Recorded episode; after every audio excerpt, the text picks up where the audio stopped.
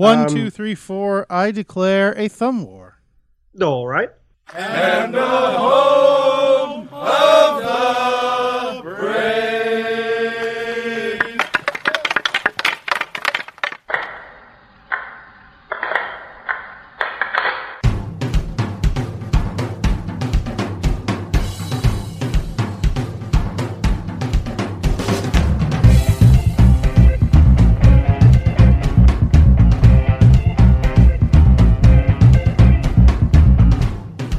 Game on!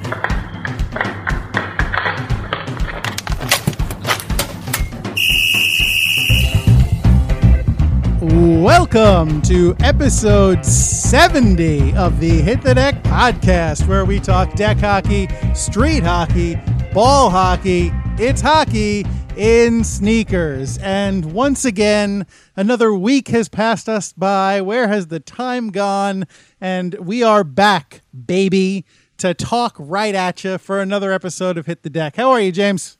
I'm doing pretty well, thanks. How about yourself, sir? I am doing reasonably well myself. Thank you for asking.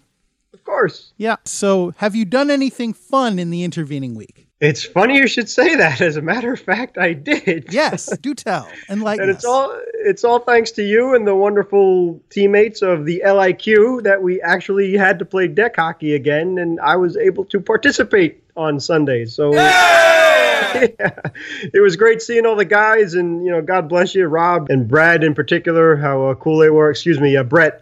How cool they were and the greeting and all that. And it was like I never left, and we played really well. Gary, you were amazing. You really stood on top of your head in all three games that we played, and it was very hot.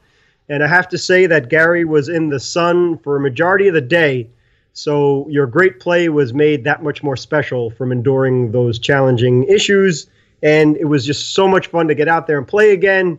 And thank you to Jeff for saving the day, by the way, because we were down another goalie, and he very generously decided to get between the pipes for us. And he didn't have his regular goalie stick either, or it wasn't his equipment. So most impressive, and thank you for that. And I think was it Joe that got the gear from Brad, too, to make sure? I think it was John. Okay. They're brothers, so I believe they came together. So, okay. Yeah, John and Joe. Thank you, boys. So very, very appreciative, and it was great to be out there again, and hopefully I could join you guys more consistently again. Yeah, man. Well, it was great to have you back. It hasn't been the same without you. So I hope you can make this a regular occurrence. And I didn't ask you just to fish for compliments because, you know, I was just happy to play with you. So, you know, you don't have to go telling everybody how great I was. I did lose a game. So clearly it wasn't your fault. That great. That wasn't your fault, and it was only one goal. But, and, I, of course, just for the record, I knew that you would not fish for compliments because you're so good at deflecting them so well, the goalie that you are. But it did need to be said how well you played, and it was great to see you guys again, and especially not playing for so long, just to appreciate the quality of the LIQ and how evenly the teams are, even with new faces, at least for me, out there, and consistently good these guys are. So, and hopefully we could get a few girls out there too. And it's a great league. Thank you. Yeah. And making me be a part of it. Of course. And I have to say you did pretty well for somebody who has been off for a couple months, and you even scored a goal. So congratulations there. You've, you met your quota, I think, for this past weekend. Yeah. Thanks. Hopefully my goal, lack of a better term, is to score a point a game. So I think that was my only point for the afternoon. So I was 0 for the other two. I don't know. I wasn't tracking the assists. Yeah. I was tracking the puck. Exactly. And very well, too, at that. But yeah, anytime you could score, especially on the talent that we have in that league, it's always extra special and very humbling. But yeah, you guys are great, and it was a lot of fun to be out there again. Great. So should we get started with the podcast, or is there anything else you'd like to cover? I think that's it. All right. Well, then let us get right to business and jump into our starting lineup. And for tonight's starting lineup, in goal, as ever, I am number 35, your American Rhino, Gary McComiskey, and of course, my illustrious, long-awaited, and dearly missed co-host, thank you. On defense, number 4, I'm James Sejazy. Yes, sir. So, James Sejazy, if you're not still too worn out from all of your hockey play this weekend, would you mind telling us what is on deck for this podcast?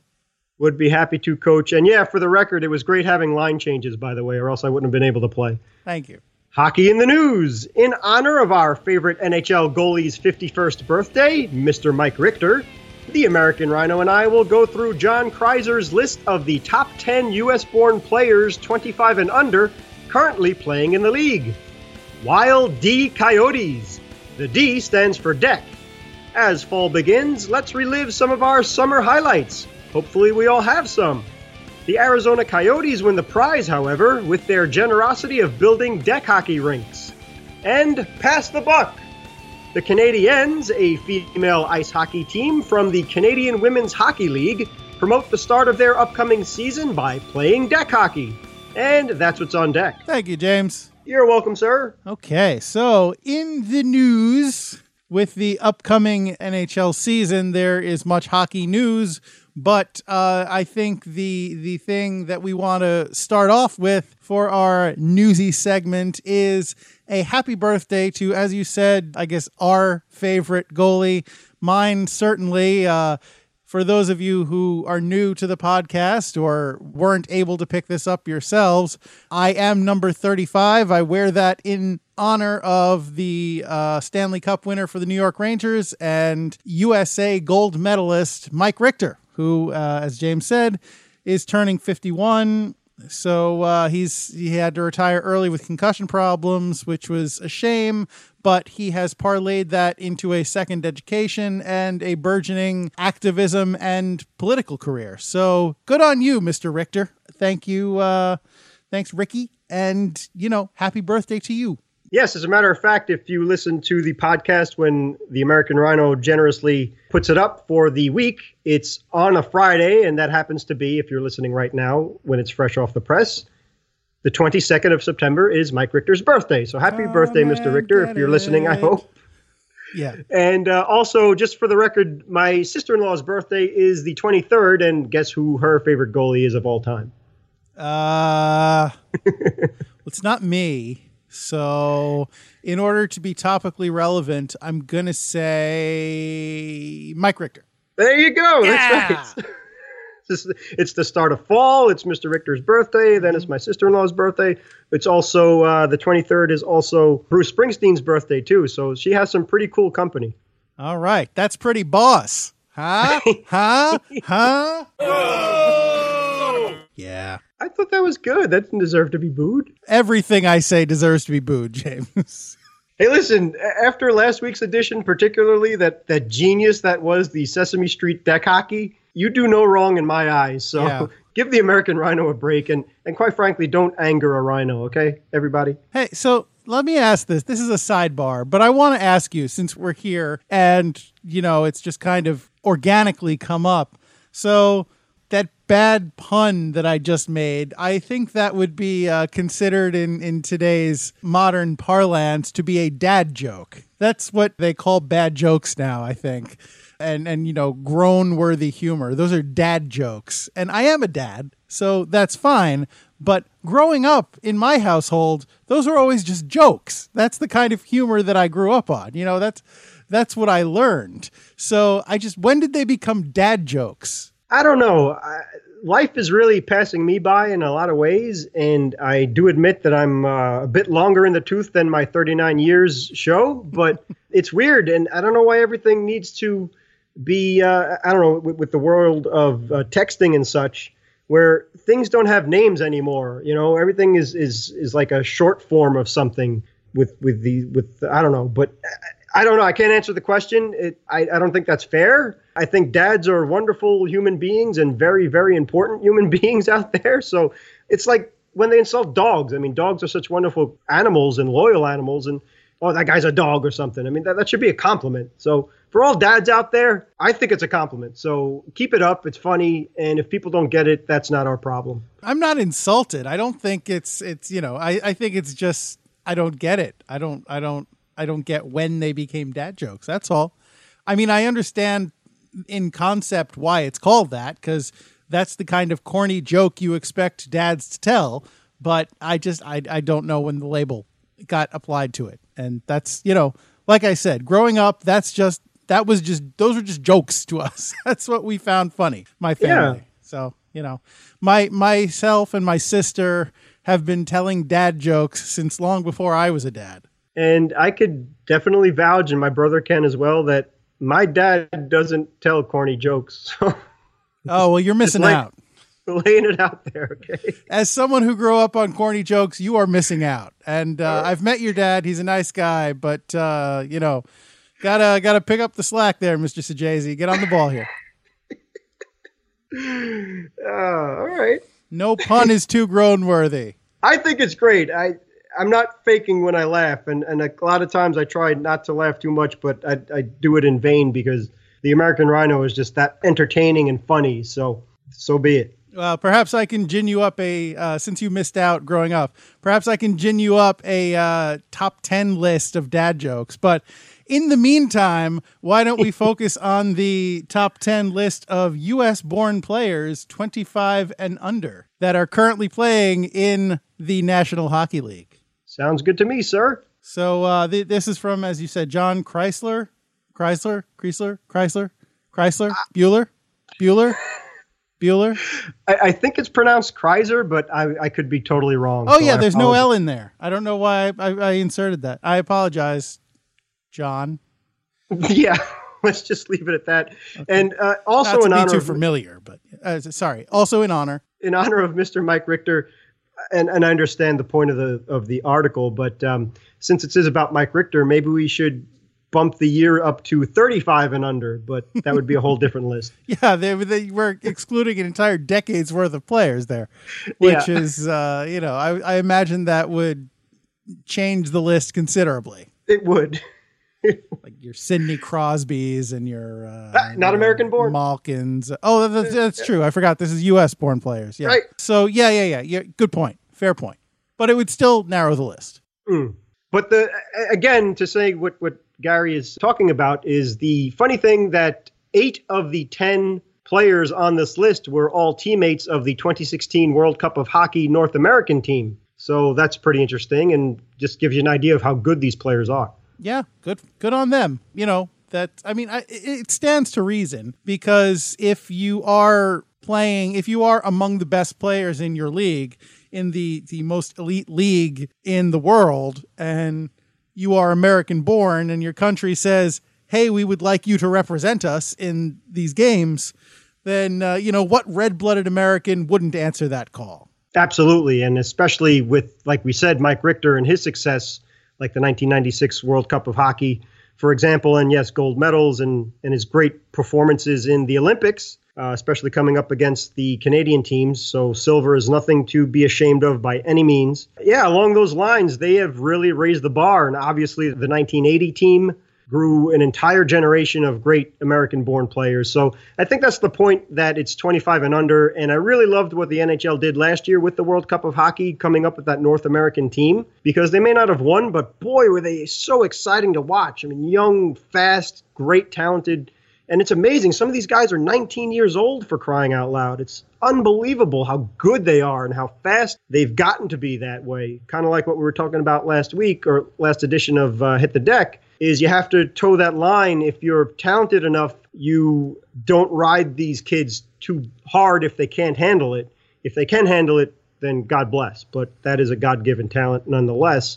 And the only two players not to make the 2016 World Cup of Hockey roster that are on this list, they were knocked off, one, because I think you had to be playing in the league at the time, and two, it was North America, so they had to make room for the Canadian players as well. So that's not a knock on these young guys at all, but that's just the reason that it's 8 out of the 10. If I recall correctly, and I have been known to misremember from time to time, but if I recall correctly, this youth team was a combination of, you know, America and Canada, because they already had a American team and a Canadian team also competing. So this was strictly the youth from the best youth players from those two countries playing against the veterans from the rest of the league and the world. So right, which was a brilliant move on the NHL for doing that, or at least the NHLPA and all that. I'm assuming that they all had to get together and agree with that. But exactly, I mean, that's how good that Team USA and Team Canada are, that they had all these young kids that made up one insane team that maybe they would have had to make room for. And when you're talking about guys like Matthews and for the Americans over here and Saad and Hellebuyck, it's you got to maybe knock off some of the older guys, and that's not an easy thing to do. So pretty amazing and well done. Yeah, good on them. So for this list, we'll start in goal at the heart of the American Rhino and, of course, Mr. Richter. The two goalies, which, again, both were on the World Cup of Hockey, John Gibson of the Ducks and Connor Hellebuyck of the Jets. So in this article written by, I believe it's John Kreiser is how you pronounce his name. If not, I apologize. He just goes through a couple of little highlights that these young men have already accomplished. And when you look at the ages, John Gibson is 23 and Hellebuyck is 24. So they haven't been in the league too long, but they've earned their chops, and it's amazing the statistics that they put up in such a short amount of time. Well, you know, hockey isn't a sport where players generally come into the league right out of high school. You know, that happens sometimes in basketball and in football occasionally, but in hockey, you know, you have to play in college at least a little bit, and if not any college, you know, then you definitely have developmental leagues, and you go through a few of those usually. So the fact that they're 23, 24 means that they don't have a large under 25 window usually to play at all. You know, most players come into the league in their early to mid 20s. So the fact that these players are on this list at all is, you know, a really tribute to them for being, you know, that skilled. Really, yeah. Because as Gary said, the NHL, it's the best of the best. And I don't care what anybody says, especially if you go to a game in person, and if you're lucky enough to get really good seats, you see how fast the game is, how big these players are, how strong they are. And if you're lucky enough to get there early and just watch them warm up, the skill level, it's off the charts. And I think we were talking about this off air a little while ago, was there was a TV series on some sport, I don't know, maybe it was MSG or something. I think it was called Sports Science or something to that nature. Mm. And they took the quote unquote worst hockey player in the NHL, I guess statistically, or if he was considered a goon or whatever the case was. And they had him just take shots at targets, and the guy nailed every single one of them. So if he's considered, as an example, one of the not elite of the elite, I guarantee you this guy is 1,000,000 times better than anybody that we know personally. So just to put it in perspective, how difficult it is to make the league and to play in the league, keep your spot, and forget about excelling in the league. I don't even know how anybody does that. So John Gibson kind of did it really quickly, too, because he was named the starter for the Anaheim Ducks. And last year at the beginning of the season, Gary and I went over the teams that we thought wouldn't make the playoffs. And I said that the Ducks wouldn't, and Mr. Gibson proved me wrong. So that was pretty impressive on his part. And that's a tough league out there, too, in the West. Did I pick the Ducks to go? I feel like I might have for Mighty Duck reasons. I believe you did, yes. Quack. So good on you. Quack, quack, quack, quack, quack. Ducks fly together, James. Ducks fly together. Yeah, and I'll go to the penalty box, so I definitely deserve that one. So going on to this list, we'll go to my heart is defense. That would be Seth Jones of the Blue Jackets, and this young man, and also Justin Falk of the Carolina Hurricanes. Mr. Falk is 25 years old, and Seth Jones is 22. And for the 2016-17 season, he had 42 points for the Columbus Blue Jackets, who had a heck of a season, by the way. Great job for them. And the Carolina Hurricanes over there for Mr. Falk, he had himself 37 points. And as a defenseman, that's pretty impressive, especially when you're that young. And he had a very good shot on the power play with 23 goals on the power play. So that's something that is really needed, especially from the defense, to come up with power play goals. Is this segment a supplement to the fantasy segment that we did a few podcasts ago? You know what? That's a really good question. And speaking of which, as we emphasize that fantasy is much different from the real league in terms that everything is based on points and things of that nature, I think if you could get any of these young men, it would be great for your team, but they tend not to light up the point sheets as much as you would need for the fake fantasy nonsense. So, yeah, I mean, I think it would be good, but as a strict sense, if you're just going to get all these guys, and there are a couple of names here that are legitimate goal scorers and point scorers, like Mr. Auston Matthews and Johnny Gaudreau, and we know another guy on the Rangers too. So, yeah, for those guys, definitely. But for maybe, you know, I'd go for Gibson if I could get him, and Hellebuyck and stuff like that. And maybe Seth Jones, not so much. But if he's on the on your list there and you can pick him up, by all means. All right, great. So what other glorious positions are represented there, James? We go over to the Sabres of Jack Eichel. He's a center. And speaking of Auston Matthews, the guy just jumped into the league with both feet and did not look back. So he's been amazing. But Mr. Eichel, only age 20, had himself 57 points last year for the Sabres. And Auston Matthews, I think in his first game, didn't he score 4 goals or something in his first night? Something like that. Yeah, I got to give him credit. I didn't think that he was going to stay as hot and as productive as he wound up doing. So good on him. I thought he was going to flame out. Absolutely. The man is only 19 years old. He came from Arizona, of all places. And the man put up 40 goals, 29 assists, and 69 points in his first year in the NHL. Unbelievable. 69, dude! Yeah, that is unbelievable. That's pretty great. So, you know, I would not mind having a player with those numbers on my team. Right. Says Captain Obvious. Sure, man. And I apologize to get back to Mr. Eichel. The man had 57 points for the Buffalo Sabres, and the Sabres were not as good a team as the Leafs were. So that is a lot to be said. He's very effective on the power play, too, is Jack Eichel. Okay, good. Well, I'm not as familiar with him, and that's on me. But good on them. Good on him, and good for them, I guess is what I'm trying to say. I'm with you. Maybe call it the New York ignorance or whatever the case is, but we don't get to watch as much hockey as we'd like to, Gary and I. So we usually just focus on the Rangers, or if we get a chance, watch the Islanders and the Devils if they're on and so forth. But exactly, we don't really know too well the other players out there, especially if they're not superstars. So unless the Rangers are playing them head to head. But the Rangers and the Sabres are going to play at Citi Field for the Winter Classic game. So we should get to know the Sabres a little bit better. But at least this is an aid for that. And that's the point of this article, too, I think, for NHL.com, is to let these young players become superstars and get to learn and know them at such young ages. And for those of you who might be outside of the New York area and be sitting there saying, but wait, Buffalo is in New York. What are you talking about? Buffalo isn't part of New York. That's like, technically it's got New York in its name or in its state. It's Buffalo, New York. That's what it is. But it's like, that's upstate. For us city boys, James and I, us city folk, upstate is not part of New York. New York ends at Westchester. So just, be aware of that. Thank you, sir. And yes, I did speak with someone from Buffalo over the summer, by the way, speaking of, we'll get into that later for summer highlights.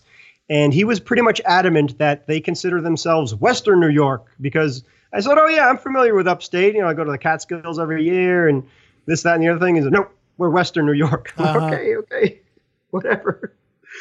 So thank you, Gary, for explaining that to everybody out there. Just sure. Well, it needed to be said. You know, we wouldn't want people to get the wrong idea. No. Oh, and another thing, too, about Auston Matthews, by the way. Last year, this is a really ridiculous tangent, but Matthews is born, and he's an American player, born and raised in the USA, but he plays for a Canadian team. Mm-hmm.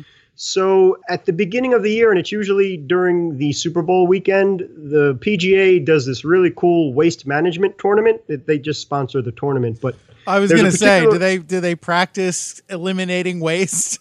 No. Well, it's all about recycling and such. It's like trash compacting events and like, you know, the fastest to haul a garbage can around. That's because when I hear waste management tournament, that's what I think. It's an official PGA golf. Do they race garbage trucks? Redundant.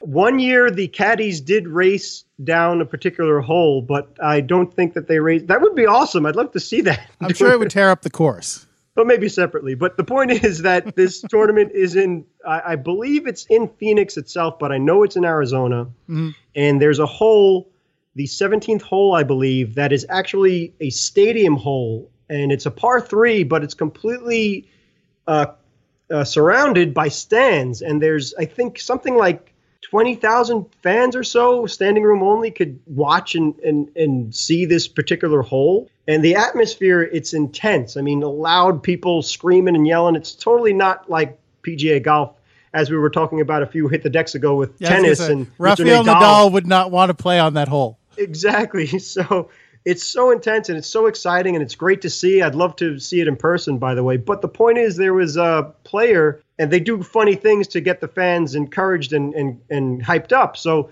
Auston Matthews, being from the state, there was a golfer, I can't remember who he is, I apologize, but he wore an Auston Matthews jersey as he was getting ready to take his shot. And the fans didn't get it. They started booing him because it was a Toronto Maple Leafs jersey. Nah.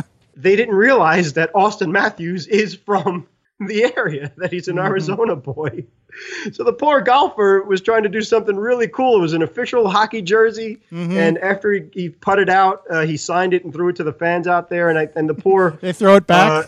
No, the okay. announcers had to go to bat for the guy and explain that he was doing something really awesome. So then the fans finally got into it and accepted it. So the ignorance on their part was overlooked, but God bless that hero of the PGA. I mean, I know Arizona has a team, but it's not exactly a hockey hotbed. So I guess credit to them for recognizing that it was a different country's team.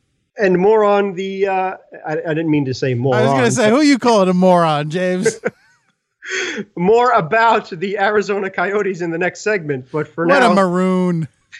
Let's go back to Canada and this list of the top 10 best U.S.-born players 25 and under currently playing in the NHL. And young Mr. Johnny Gaudreau, the left winger of the Calgary Flames.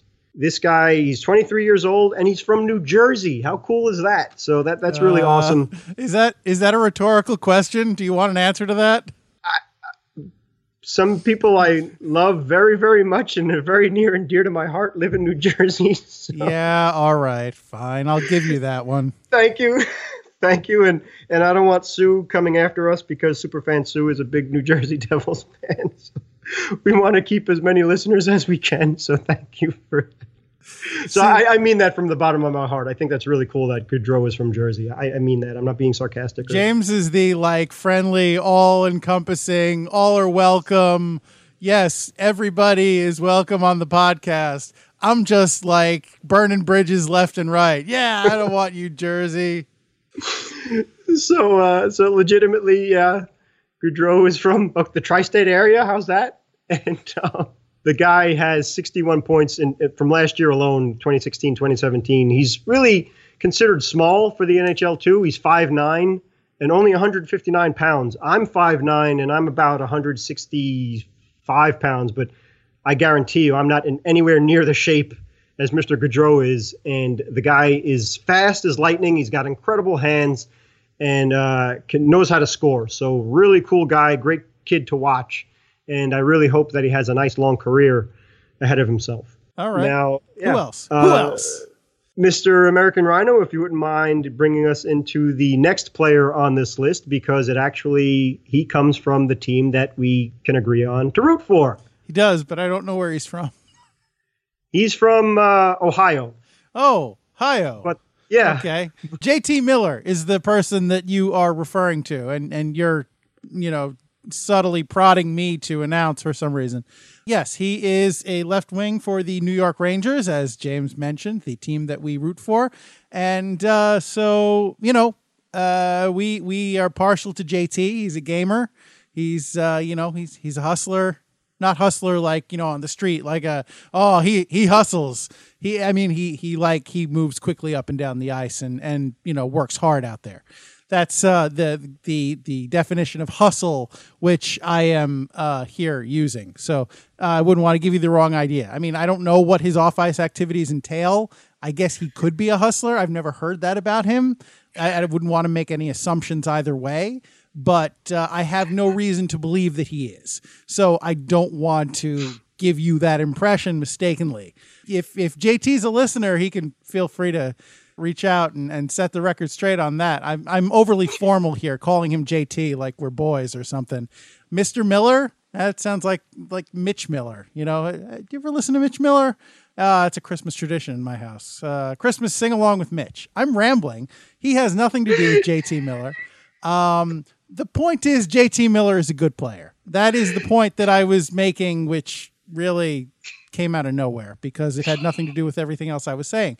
But he is under 25, and he's apparently from Ohio, so he qualifies for this list.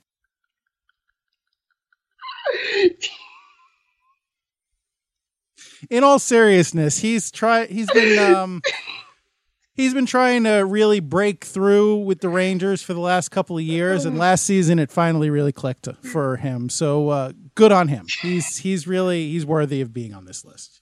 He, all joking aside, he is a very good player. Yeah, I second that very much. Thank you for that, sir. Sure. And two more names on this list are. Do you need a minute? I'm okay, I think. All right. As are Brandon Saad, the Blue Jackets left wing, and Zach Werenski, and they're good players under 25, and they're in the league, and good for them, and they were born in the USA. So there you go. Just like Bruce Springsteen, whose birthday it is.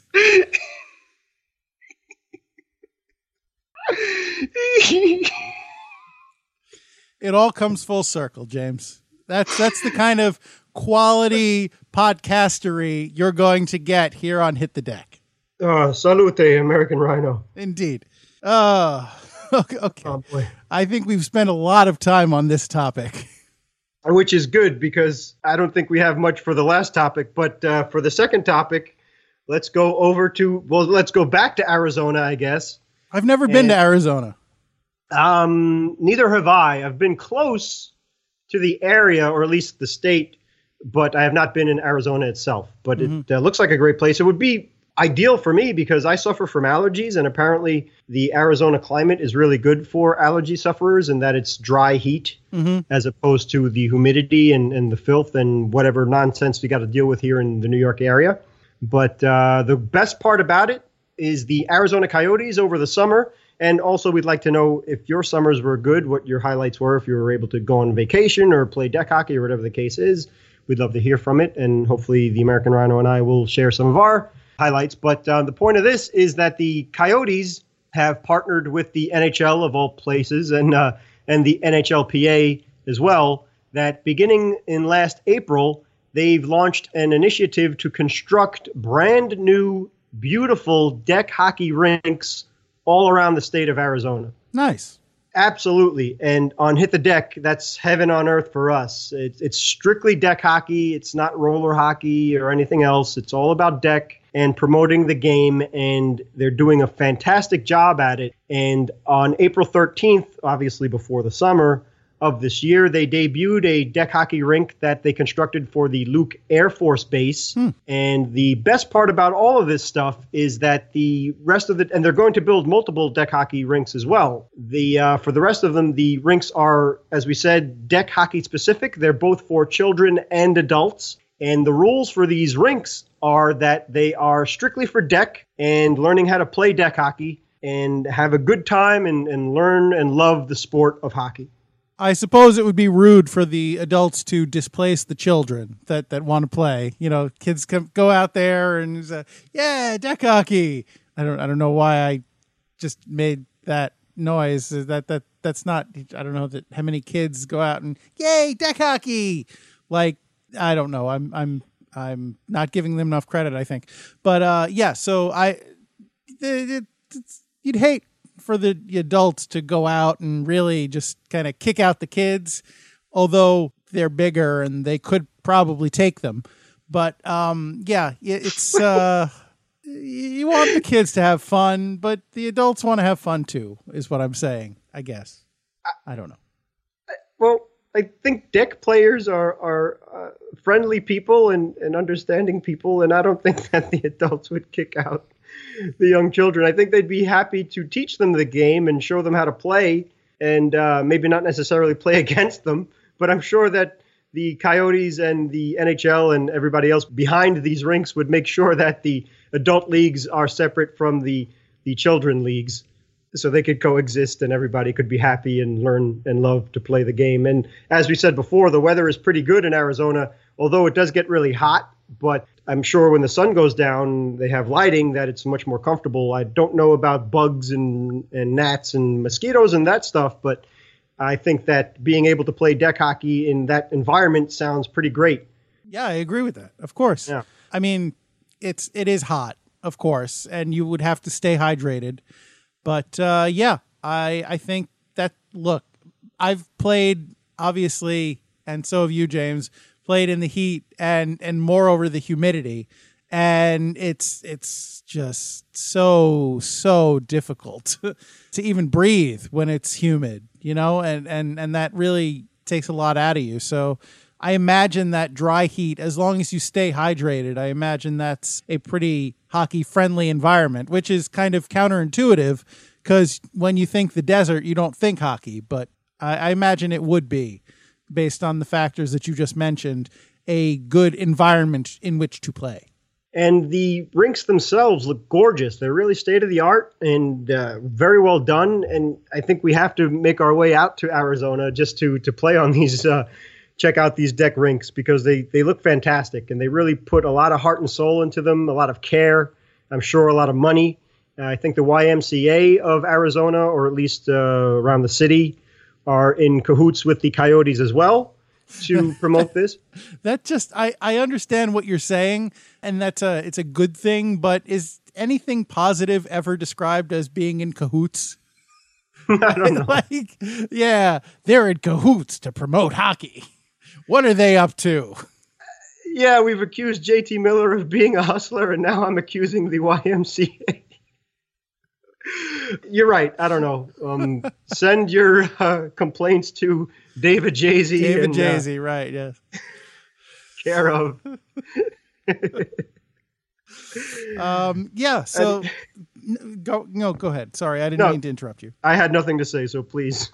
I was just going to say that similar to the Coyotes, we mentioned recently on a previous Hit the Deck that Tyler Seguin donated a deck hockey rink in his native Texas to the Boys and Girls Club of Collin County, Texas. And fortunately, it seems like that deck hockey rink was spared of the wrath of Hurricane Harvey. You know, we had mentioned a concern. We had voiced concerns about that when we covered it on the podcast. So fortunately, that has not been affected, it seems. And not only that, but they are also helping their fellow Texans who were not as lucky get off their feet, or get on their feet, get back on their feet. I'm sure they don't want to be off their feet. They want to be, although with all the work that they put in, I'm sure they are spending some time off their feet. They deserve it. They've earned it. But really, the expression is getting back on your feet, and that is what they're helping them to do. So, you know, good for you, Tyler Seguin, and the Boys and Girls Club, and everyone who's been donating to the relief effort, both in Texas and Florida, and now Puerto Rico and Mexico. And it's just, it's been a rough few weeks for the world. So, you know, anything you can do to help out. This didn't suddenly become the charity cast, but really anything you can do to help out, I'm sure would be appreciated by these poor, desperate people who've lost everything. So, you know, anything any of us can do. Amen to that. And thank you for bringing that up, American Rhino. It's true. Yeah, this podcast is about deck hockey and stuff like that, but we do have a conscience, and we do find it that if anybody is listening out there, to just encourage you all that we're all human beings. We all share this planet. And, you know, Gary and I are Catholics, so we try and live our lives like that. And treat everybody as you would have them treat you. So if we're preaching, I'm not going to apologize about that. So it's just the way you should live your life, instead of fighting people and insulting people from afar in your parents' basement on your computer or something like that, because there's nothing weaker or more cowardly than that. But well said, Mr. American Rhino. Getting back to the deck stuff, I wish that the Arizona Coyotes and Mr. Tyler Seguin and people like them, if they would be nice enough to come on up to Queens and build a deck hockey rink for the LIQ, we'd appreciate that too. Well, I think, unfortunately, they know that we already have our handball court that we call home, and we would be, bereft were we to have to move to a, what did you call it, state-of-the-art new hockey facility? What makes a deck hockey rink state-of-the-art, I'm curious? Is it like ultra-sleek, modern tiles that people can run around on? Is there a scoreboard? What is the technology we're talking about here? Judging from the picture that is posted, and we will put this up on our Facebook page and links for our Twitter account and such, but from what I could see, especially specific for the Arizona rinks, is that they do have these, they look like state-of-the-art tiles that they are not, they look breathable. So they're smooth, and I'm sure they're ideal surfaces to play on. And looks like that they won't burn your feet, believe it or not, if it gets too hot. Because as Gary has discovered over the last few years, that they make certain deck hockey balls for different kinds of weather. So some for the winter, when the physically things get colder and harder because of compression. And then in the summer, when it's warmer, you need a softer puck to play with, and they compensate for that. There's Mylec and people that create the equipment to play deck hockey with. But they have real goals that are, they look like they're on moorings, so they don't get knocked off. And gosh, that's, as I'm sure for you and every other goalie that plays deck hockey, that's a nightmare, having to worry about the net moving or getting your stick stuck in the net and so on and so forth. I wouldn't say it's a nightmare. I mean, I've been playing with those kind of goals for 4 years now. You're used to it. You just kind of hug the post and try not to move it too much. And then if the play goes into the other end, you try and move it back to where it's supposed to be. As far as getting the stick caught in the net, it's just positioning. So it's going to get, if you're hugging the post and you move your stick around, you can get it caught in the net just as easily in if it's stationary as you can if it moves. Fair enough. I mean, I guess you have less of a risk there of pulling the net off its moorings if you get your stick caught. But I think a good goalie is going to realize if his or her stick is caught that they're, not going to be able to get it out just by yanking hard on it and just going to let go and worry about it when the play clears up. That's a little bit of inside baseball or inside deck hockey, I guess, for you there, for the mind of the goalie. But yeah, when you lose your stick or when your stick gets knocked away or your stick just,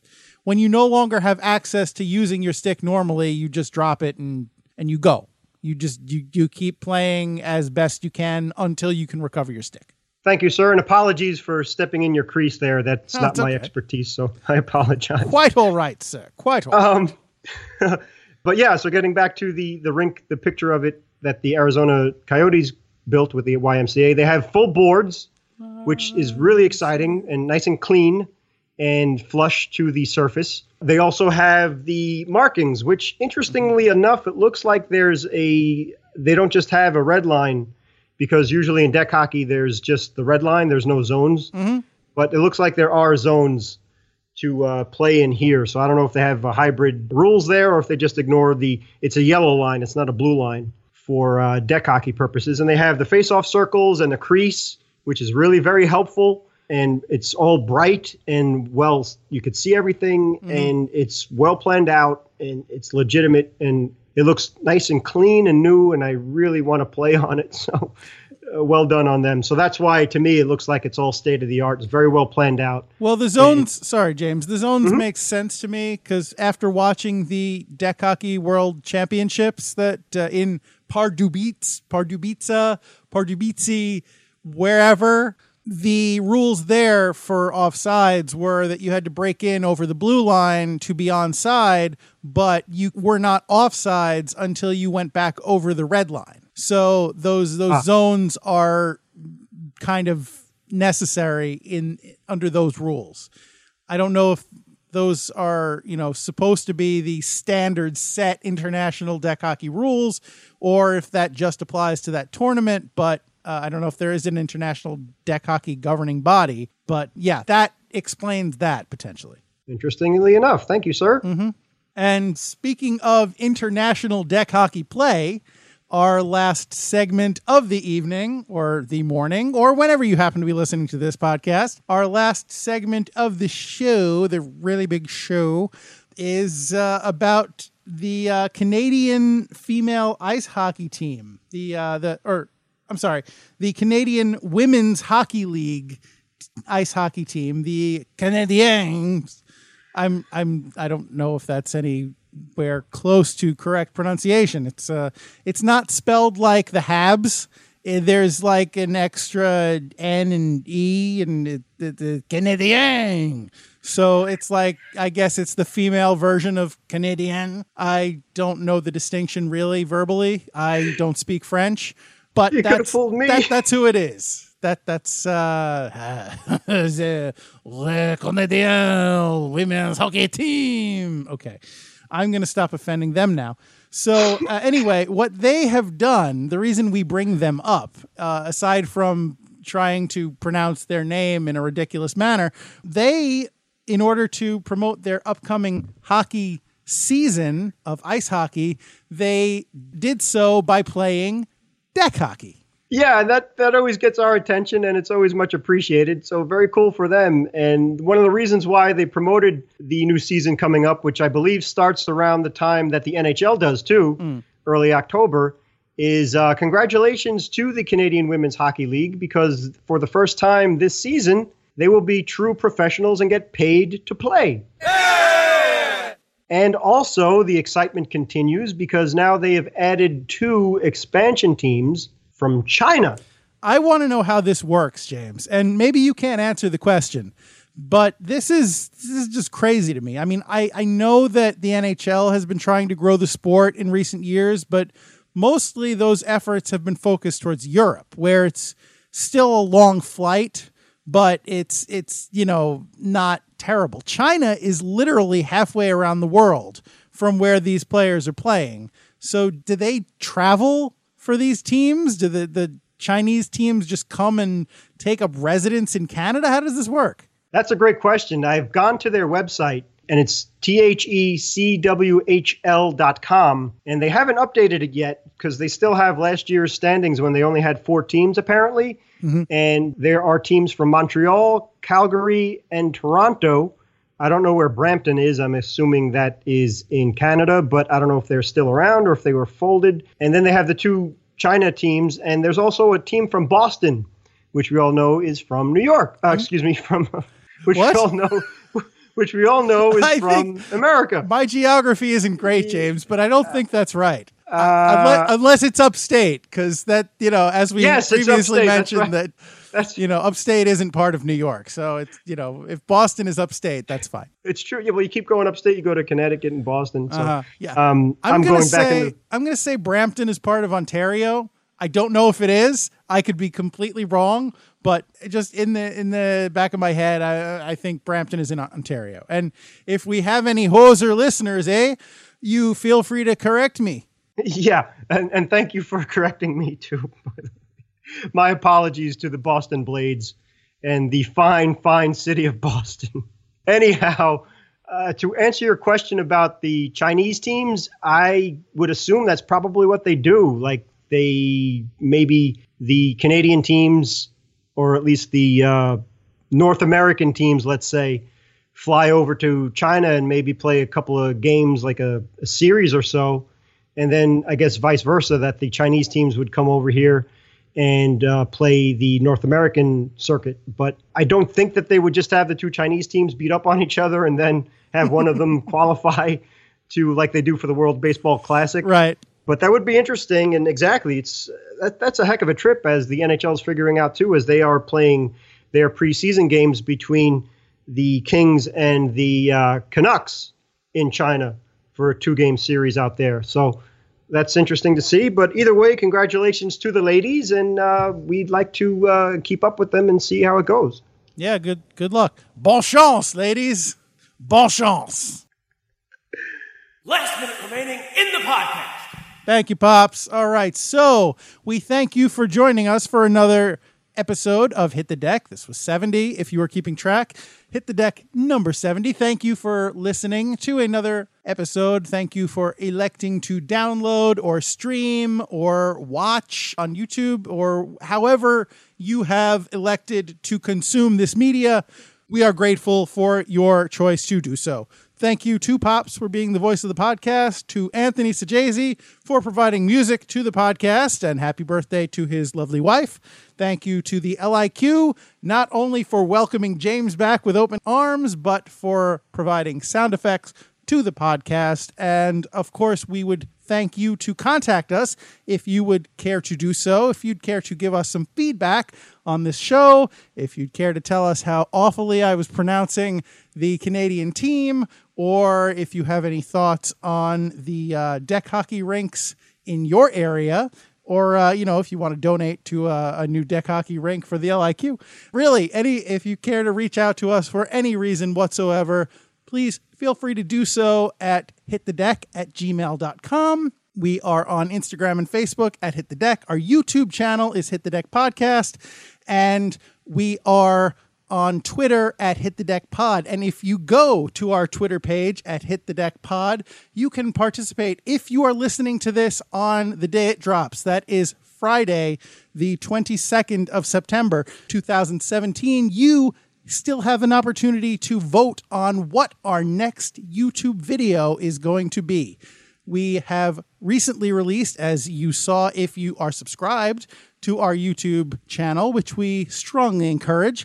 If you are subscribed, you saw that we just dropped another episode of Hit the Deck Hockey, wherein James and I called play-by-play for one of the games from the Rose Charities Tournament that we covered in episode 55 of this very podcast. And you can watch one of those games in its entirety with play-by-play and scoreboard and, all that good stuff right there on our YouTube channel. And we have another game that's loaded up and ready to be shot out to your eyes. But we also have a couple, not one, but two goalie gear preparation how-to videos, and we want to know what you want to see. So head on over to our YouTube channel and check those out. Head on over to our Twitter page, Hit the Deck Pod, and vote on what you want to see.